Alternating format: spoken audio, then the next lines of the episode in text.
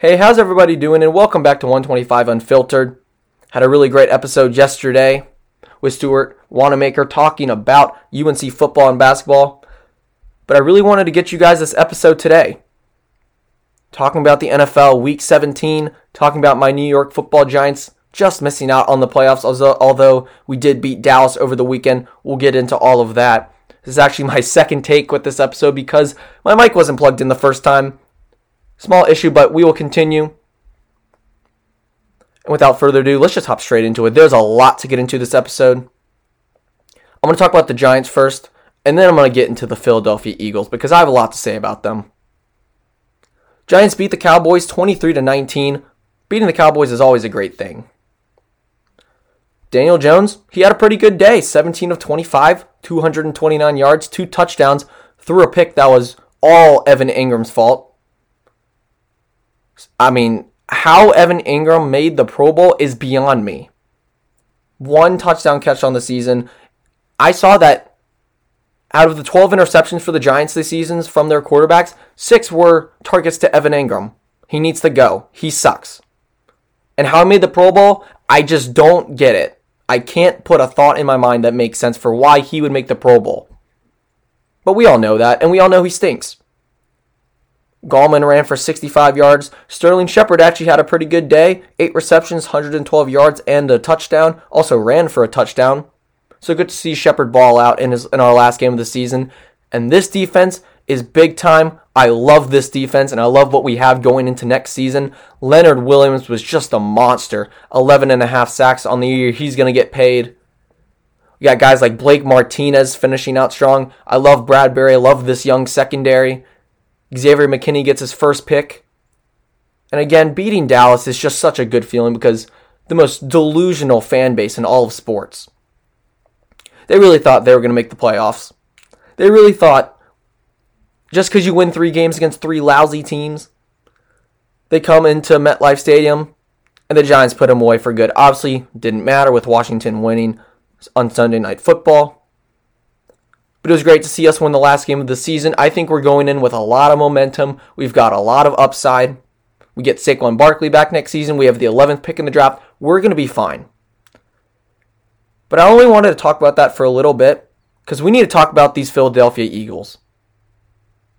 Sunday night football, playoff implications on the line. Eagles are down 17 to 14 in the fourth quarter after Jalen Hurts misses one of his receivers in the end zone on fourth and goal instead of kicking a field goal, Doug Pederson, who I really don't like right now for many reasons, he says, you know what? We want Nate Sudfeld to get some reps. Let's put him in the game. Take out Jalen Hurts. We've got a $128 million man in Carson Wentz as a healthy scratch for, for God knows what. I have no idea why that is. So you put Sudfeld in the game, and immediately from that point on, we knew Eagles aren't winning this game because this third string quarterback isn't it. He's not good. You, you have two quarterbacks on your bench who could have gone out and won you that game. As bad as Jalen Hurts was throwing the football, and as much conflict as Carson Wentz has with Doug Pederson at this moment, those two guys would have won you the game because Washington wasn't playing too well, honestly, offensively. But no, you lose on purpose to get three better picks in the draft. You go from nine to six. Now here's here's my thing with this. I hear guys on TV, they're taking I mean, there are obviously people taking one side and the other. I know taking's part of the NFL. It's not the fact that they did it, it's how they did it for me. If you put Sudfeld at the start of the game, want to get him a game, knowing that you're going to lose that game to get the better pick, that's fine. At least you did it at the start of the game. At least you said it from the start that, hey, we want to lose.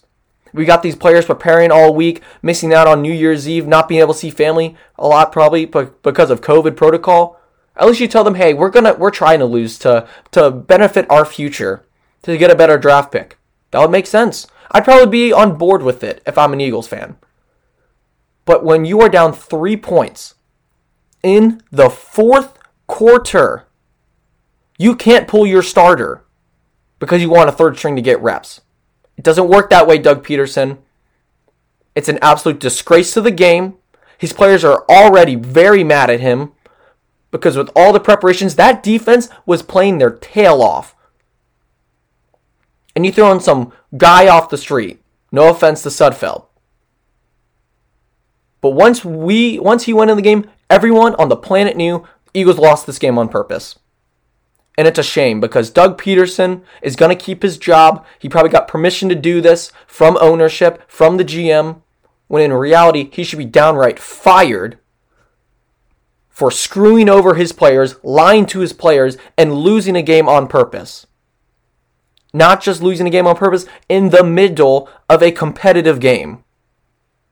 It's utterly ridiculous, it's disrespectful to the game, and it's shameful what Doug Pederson did. As the head coach, your job is to coach to win the game. That move did not help the Eagles win the game. And again, if you want the better draft pick, for me, do it from the start. I don't care. But not in a three point game, not in a very winnable game with playoff implications where the Washington football team is going to celebrate on your home turf. You got your defensive coordinator saying, we're not going to let them celebrate on our field. You got your center two weeks earlier saying winning is the most important thing. And you've got this guy, Doug Pederson, who clearly has an ego. Clearly can't take criticism, never admits he's wrong. You got him losing this game on purpose in the fourth quarter, in a close game. Now, let me just take you back a few years and talk about the history of the Philadelphia Eagles. 2016 to 2017, can't remember. You draft Carson Wentz second overall. Second season, he goes on an MVP caliber season, tears his ACL. We all know what happens from there. Nick Foles goes up uh, for Carson Wentz, wins the Super Bowl. He plays hero ball. The next year, same thing happens. Carson Wentz has a pretty good season, gets injured. Nick Foles wins a playoff game, takes them to the divisional round. Last year, Carson Wentz playing with practice squad players playing with awful receivers, single handedly carries this team to nine wins with, again, literal practice squad players. Greg Ward was one of their best receivers last year, and he was literally off of the practice squad. Team was horrible on paper. Injuries all over the place. Yet he willed them to victory, got him to a playoff game. And what do you do to help this guy out? You draft his successor in Jalen Hurts because Carson Wentz and Pederson can't agree on the offense. Pederson's offense was awfully not working for Wentz. So you draft Hurts, put Wentz in a bad situation, putting so much pressure on a guy who had so much pressure beforehand because he had no one to help him out. And if we're speaking of draft picks, this is the team who hasn't drafted a Pro Bowler in half a decade. And when we're talking about receivers to help out Carson Wentz, you draft Nelson Agholor. He's a bust. He's in Oak, or Las Vegas now. And the two huge ones, you draft JJ Arcega-Whiteside over DK Metcalf. In the same draft for you draft Jalen Hurts. You draft Jalen Reagor, who still has good potential. I like him as a player. He was just unhealthy this season. But you draft him over Justin Jefferson and Brandon Aiyuk, but mainly Justin Jefferson, star wideout at LSU, balling out in the college football playoffs. I did not hear of Jalen Reagor before the draft. We knew who Justin Jefferson was, and we saw what he did. He should win Offensive Rookie of the Year, in my opinion. So the GM sucks because he doesn't know how to draft. You've got a coach who isn't helping out your star quarterback, who you paid $128 million to because you're asking to draft his successor, putting Wentz on a verbatim. And then just to cap it off, you Wentz horrible season. No denying that he played awful, deserved to get benched. You put in Cars or Jalen Hurts. Your job is to figure out if Jalen Hurts is your future. And in a game where he could have shown glimpses of being clutch, of winning a game in the fourth quarter, you take that opportunity away from him and put in some random third string quarterback. It's inexcusable. And I'm hearing these players are confused. They're not happy with what Doug Peterson did. He should get fired. These players should go to the GM, go to ownership, whatever higher ups they have, because honestly, their higher ups are going to be gone. Zach Ertz is going to be gone. Jason Kelce might be gone. Brandon Graham, he's really the only one I can think of. He's probably going to stay next year. This team is an absolute mess. They have cap issue problems. They have no money to sign anyone. You can't draft well. And you've got a horrible quarterback controversy because you're stubborn coach with a massive ego decided to draft competition for Carson Wentz when what he needed most was help. I mean, I just can't believe that you lose this game on purpose in the middle you're trying to figure out if Jalen Hurts is your guy. All of that talk about how Jalen Hurts is better than Carson Wentz. You can't even let him finish out this game. Why would you want to play for Doug Pederson anymore? What incentive do you have to trust any word that he says? I, I mean, I am fired up about this. And then you got guys like Marcus Spears on ESPN saying, who cares about what they did? What do you mean? Who cares? You got players working hard. Playing playing for their family, playing for pride at that point. You hear JJ Watt going an epic speech after going after they the Texans fell to 4 and 11, talking about how you try and you go out there to win the game. And then you got this awful coach who in my opinion is a not a good coach. He was completely over, he overshadowed the greatness of Frank Reich, who is now in Indianapolis. He's the reason that offense was cooking. He's the reason why Carson Wentz was an MVP uh, candidate, not Doug Pederson.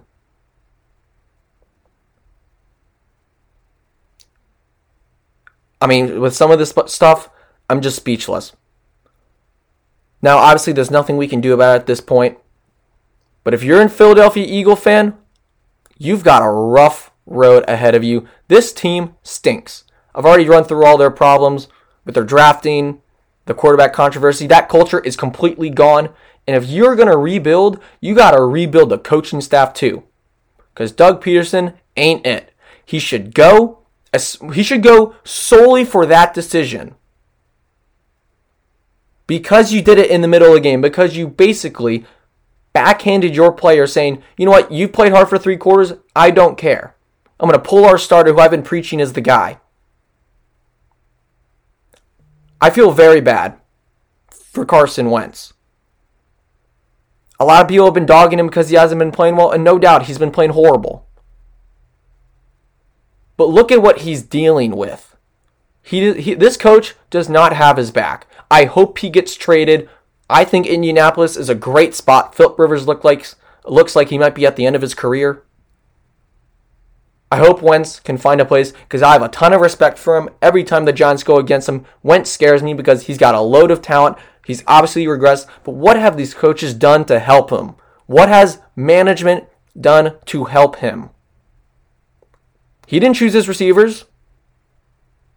He didn't draft those guys. It's just an organizational failure. This team is an absolute mess. That's really what I have to say about that. The Eagles, just a horrible organization. We already knew that, though, as Giants fans. Eli Manning tweeting out, This is why we don't like the Eagles.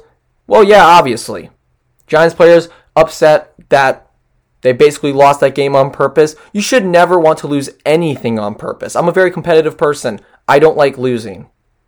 Imagine what those players are thinking, knowing that their coach wanted to lose. And once again, to go up three draft picks just to draft the wrong guy, I'm so excited for them not to take Devonta Smith or Ja'Marr Chase. They're not going to. This team is screwed. Because if you keep Wentz and Pederson, they're never going to work out. That relationship, in my opinion, is done. You got Wentz on a huge contract. You got Jalen Hurts behind him. He's not going to be happy if he gets that opportunity and then got some taken away from him, as in this last week. And then you drafted that second round quarterback for absolutely nothing because you go back to Carson Wentz. This team is royally doomed. Now, as a Giants fan, I hope Doug Pederson stays. He's awful. He's not a good coach. Again, completely I mean, Frank Reich seems like he did all the dirty work offensively. He has no idea what he's doing. He's as a Giants fan, I hope Doug Pederson stays for a long, long time because he has lost that locker room and it's going to make the Eagles worse the more he's there. Run Carson Wentz out of town, please. I'm scared of Carson Wentz because he can beat the Giants with absolutely nothing. He's done it so many times. But just as an NFL fan, it's just very wrong what Doug Pederson did. And, and again, I'm going to keep saying it. He should lose his job. These players should push for him to lose his job. You don't do that. There are plenty of guys in the NFL dying for an opportunity to coach who want to win every game. Look at Anthony Lynn, won four games in a row to end the season, gets fired. Got a promising rookie quarterback. He probably would love another year with Justin Herbert. Gone. He doesn't get another opportunity. It's just not right. Doug Pederson has a lot of explaining to do. And this is probably going to be his last year. This next one, if he messes it up. He's probably got one more year. But the Eagles are in shambles. I will say this, though. Transitioning to the Washington football team, because I've been on a long enough rant about those stupid Philadelphia Eagles. Huge congratulations to Alex Smith and Ron Rivera. Talk about perseverance. These two guys, with Ron Rivera going through cancer, Alex Smith almost losing his leg. The fact that he's playing football right now, he should not be playing football at all. He should have that should have been it for Alex Smith. What was that? 17 leg surgeries? I mean, he's got comeback player of the year obviously, but it's more than that for Alex Smith. He's and he's a, seems like a great guy, a great teammate, and again, just the perseverance and strength and the utter willpower to get through what he went through. I commend him, and I am truly happy for Alex Smith that he's going to get a shot in the playoffs. Same with Ron Rivera.